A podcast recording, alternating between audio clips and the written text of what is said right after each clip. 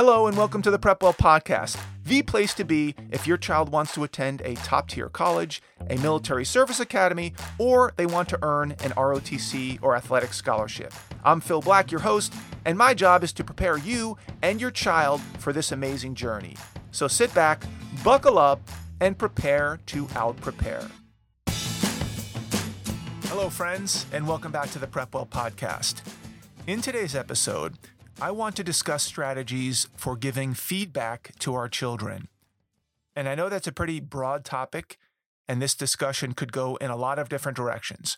Are we talking about feedback on behavior or schoolwork or sports performance or social skills? The list goes on and on. In order to keep this episode at a reasonable length and scope, I'm going to focus on athletic feedback. What athletic feedback, if any, should we consider giving our children? This is an area where I have the most personal experience. I think a lot of you out there have children who play sports. And even if you don't, I think the guiding principles translate well into other aspects of our child's lives, even outside of sports. So I'm hoping that this episode will be helpful for parents with and without kids engaged in sports. In my experience, one moment that we all share where we have the opportunity to give feedback to our children is on the car ride home after a game or a match or a race. And I'm sure we can all acknowledge how much more fun and light and upbeat the mood is in the car after a big win or after our child has had a particularly good performance. And of course, the opposite is true after a devastating loss or a particularly poor performance. But there are also games or performances that weren't spectacularly good or bad. What's the car ride home like in those scenarios? I think we would all agree that the last thing we want our kids to do after a game, particularly after a loss, is to dread the car ride home with us. Some kids dread this drive home because they're going to have to hear us give our opinions on what just happened. They're a captive audience. There's nowhere else for them to go. They're trapped. And so they may be forced to absorb some I told you so's or you need to step it ups or you didn't look like you really cared that much out there. And for some athletes, this is exactly what happens and exactly why they dread it so much. Parents can find themselves saying too much or too little or the wrong things altogether. Now, I don't claim to have all the answers or a monopoly on the quote unquote right way to give feedback on the drive home, but I do have a lot of reps with this exact scenario. I have four sons who have played all levels of sports since they were very young, with some big highs and some low lows and everything in between.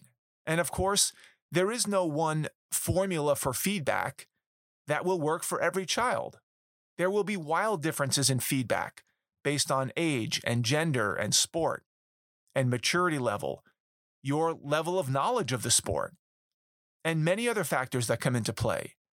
That's part of our job as parents is to read the room and know how to make the right call. I have identical twins who are of similar abilities athletically. They play the same sports, often the same positions. And even they take feedback differently. Each child is unique. So take my advice with a grain of salt and view it within the context of your own child. My point is, I don't have the answer, quote unquote. I'm simply going to review some general guidelines that I have found seem to work well with my sons after a lot of trial and error in the hopes that you can get some value from it. And the value may be that I have it all wrong and you have a better method. That would be great. If you're doing everything right using your method, awesome. Keep up the good work. But there may be some people out there thinking, huh, I never thought of that tactic. Let me give it a try. Or, geez, I never thought my child could read into my comments as deeply as some do. So, here are the five guiding principles that I use when providing feedback to my kids. Guiding principle number one Keep your cool. Avoid the crazy, lunatic, wild eye reactions in either direction, whether your child wins the national championship or they lose the state final on an obviously bad officiating call. Be measured in your reaction, both in your excitement and in your disappointment. In my opinion, you just don't want your child to think that you are too invested in the outcome, either good or bad. I don't think it's healthy. If you go too hmm. crazy with over the top praise or face paint or heckling from the stands or jumping up and down or trash talking the other parents or fans, it just looks like you're putting too much emphasis on the game. You're overdoing it and it just looks bad. After all, you didn't win or lose the game. Your child won or lost the game, or their team won or lost the game. It's not your game or match. Yes, you can be excited. You can be thrilled. You don't have to be a stone cold, unemotional eunuch. You can give a big bear hug after the game, a high five. You can be excited. But take the unhinged craziness down a few notches. For one, you don't want to embarrass your child. That's a big no no. But you also want to show your child that while this is a great thing, that you're also keeping things in perspective. You're the parent, after all. And no matter how big a win or how devastating a loss, you as a parent always have the bigger picture in mind. You have the wisdom and the experience to know that the euphoria is great and you should revel in the wins, but that in the big scheme of things, life will probably be back to normal in a few days. And the same goes for the big loss. What happens when your child loses the big game or misses the game winning shot? Do you want them to see you crying and moping around and blaming the refs or the coach or the weather and hanging your head? No. They are looking to you for strength and solidity and support. You can be disappointed and bummed out, but show them that you know that there are bigger issues in the world to worry about than this particular game. Being a parent is about being there for them in the good times and the bad times. Being a parent with an even keel who shows both great joy and pride when things go your way and an appropriate level of disappointment and solemnity when things go south. Now, some of you out there may disagree with me. Many of you out there may disagree with me. Your MO may be to jump up and down, wear crazy hats, trash talk other parents, yell at the refs, wear face paint, wave your fan finger or your rally towel, ring the cowbell, and go completely nuts. It's a free country. You can do what you want. Most of us have seen parents like that all over the place. Now, if that's your jam, go for it. Who am I to suggest that you might want to contain your deepest felt emotions? I'm not trying to hold you from being your authentic self, but I would like you to consider how antics like that might land with your child. Why would you feel the need to go that over the top crazy at a game? Is it to show your child that you love and appreciate them so much? Is it to get attention from other people? Or is it to release some pent up frustration that you've been repressing since high school because you never had the chance to do such things? Just think about it. Think about why you might be acting or reacting the way you are and how that might make your child feel. Is it the win and the excitement and the hype about your child, or is it about you? So, guiding principle number one, keep your cool. Guiding principle number two, make feedback optional. My sons and I have a routine after each game. When we get in the car and we start driving home, I often go through what I call my notes. These are notes that I type into my phone during the game when I see something notable that happens, good or bad. It's just a little cryptic, bullet pointed list of things that will remind me of a particular play or a move or a controversial call, for example. And it's become a thing that we do. And we've been doing it for years.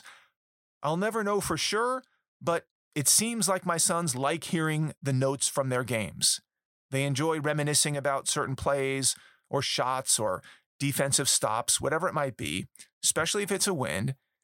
And it seems that they're interested in hearing what I picked up on during the game. However, when we get into the car, I don't assume that they want to hear the notes. Usually they do, but I don't want to assume so. Even if we've done the same routine for five or six games in a row, sometimes they may just not want to hear it that night for whatever reason. So I like to give my children the choice to opt out of the feedback on the way home. It's not mandatory. Now, this doesn't happen that often. And when it does, meaning they opt out of the notes on the drive home, it usually happens after a big loss or after a game where they haven't played particularly well. But I will say that 90% of the time, the next morning at breakfast, they want to hear the notes. But in the moment on the way home, sometimes they just want a break. So I give them the option. It's not a forced march. Guiding principle number three give good and bad feedback. Of course, it's more fun to give good feedback, but in my opinion, you have to incorporate bad feedback too. If there's bad feedback to be had, it's pretty rare that a child is going to have a perfect, flawless game. Because if there's too much flattery and no pushback, the child will start to take the praise less seriously. You become a cartoon character who does nothing but massage their egos and tell them how great they are all day, every day, every game. That's being a sycophant. That's not being objective, and it's not overly helpful. I think it's also lazy. It's easy only to see the good things that your child does and to filter out all the bad stuff. It's a very natural bias that we all engage in regularly if we're not vigilant. Many parents are completely blind to any shortcomings of their own child. They believe everything that their child does is perfect. I will admit it, it's hard to acknowledge when your child makes mistakes and they screwed up this play or this goal or that pass. But if you want your child to take your praise seriously, you need to balance the praise with some legitimate constructive criticism as well. Otherwise, they think you're just blowing smoke up their butt. And that certainly is not helpful. Guiding principle number four be specific. If the extent of your feedback is, honey, you were so great out there, you scored so many goals, and you looked like you were really hustling out there, I loved it. There's nothing wrong with that per se, but generic, non specific praise sometimes makes it seem like you weren't really paying attention all that much. Because it's easy to make these types of flattering statements, even if you had spent 90% of the game scrolling on your phone or talking to Bill about how to hedge against inflation.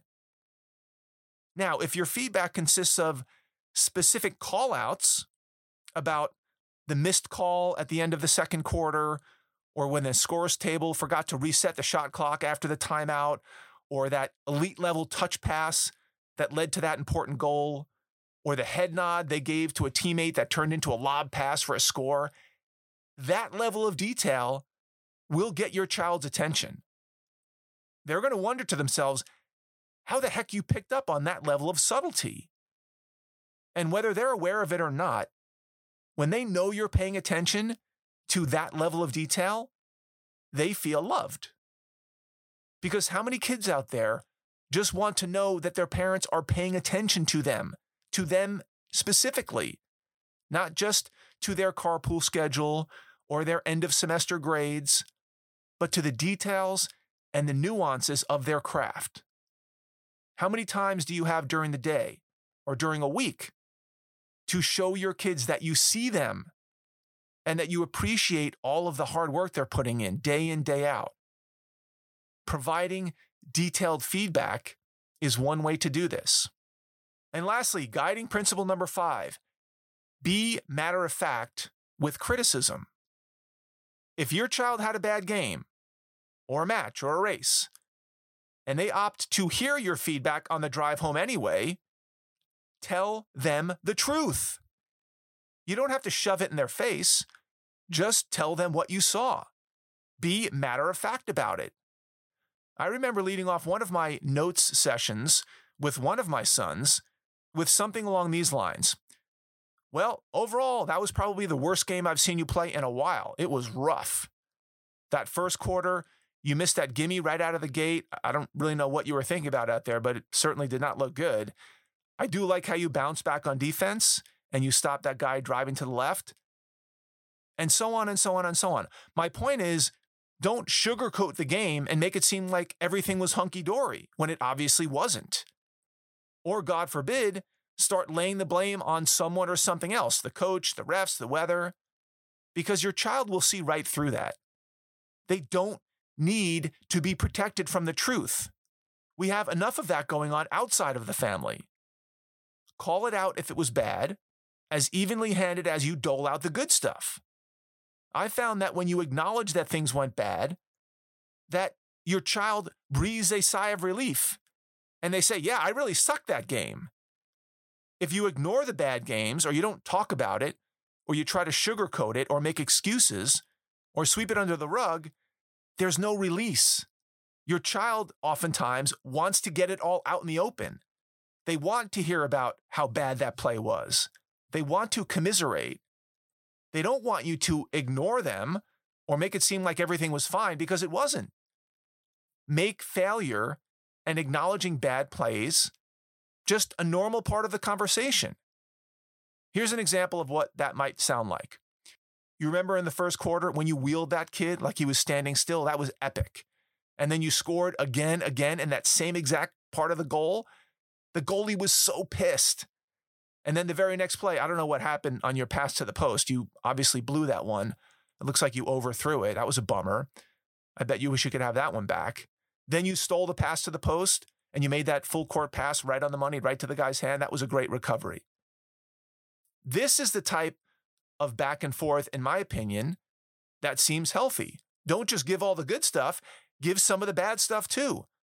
You don't have to dwell on the bad stuff or overemphasize it just give it the same weight as the good stuff. And if your child is good, the positives will typically outweigh the negatives. So let me review the five guiding principles on how to give athletic feedback to kids. Number one, keep your cool.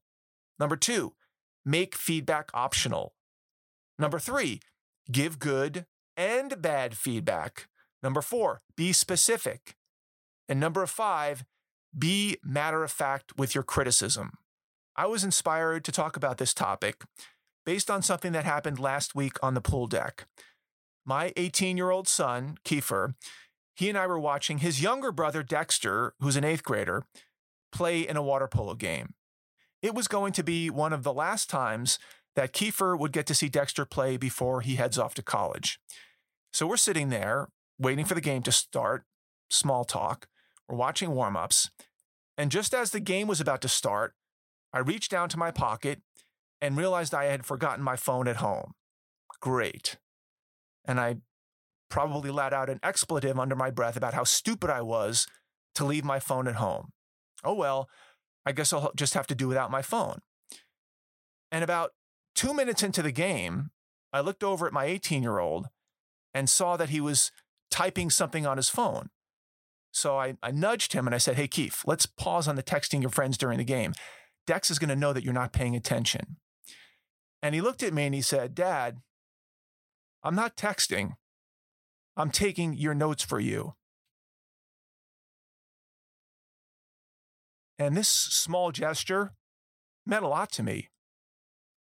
It meant that maybe he really did like hearing my notes in the car on the drive home the good, the bad, and the ugly. And he knew his brother did too. And he was there to keep the tradition alive. And I like to think of that as positive feedback. That's all I've got for you today, folks. Thank you for tuning in. Thank you for your continued support. And in case you didn't know, this podcast supports Prepwell Academy's online mentoring program, where high schoolers and their parents receive weekly videos from me, where I break down important topics and give timely advice about college admissions, particularly for top tier colleges, service academies, and for ROTC and athletic scholarships. Many parents who listen to this podcast already have their high schoolers enrolled in Prepwell Academy, which is great. If you don't yet, please consider enrolling them. Registration is only open during freshman or sophomore year. After that, we no longer accept new students. So if you have a freshman or a sophomore in high school and you like what you're hearing in these podcasts and you'd like to get more content like this, tailored specifically for your child, for their specific grade and with their specific goals in mind, go to prepwellacademy.com and enroll today. If you know a parent with a middle schooler or high schooler that might find this helpful, please share the episode with them and give us a rating too if you get a chance. Word of mouth and positive ratings help our podcast reach a much wider audience. If you have questions, comments, or an idea for an upcoming episode, please reach out to me by email, DM me on Instagram, check out our blog, Facebook page, or connect with me on LinkedIn. I would love to hear from you. Until next week, goodbye, good luck, and never stop preparing.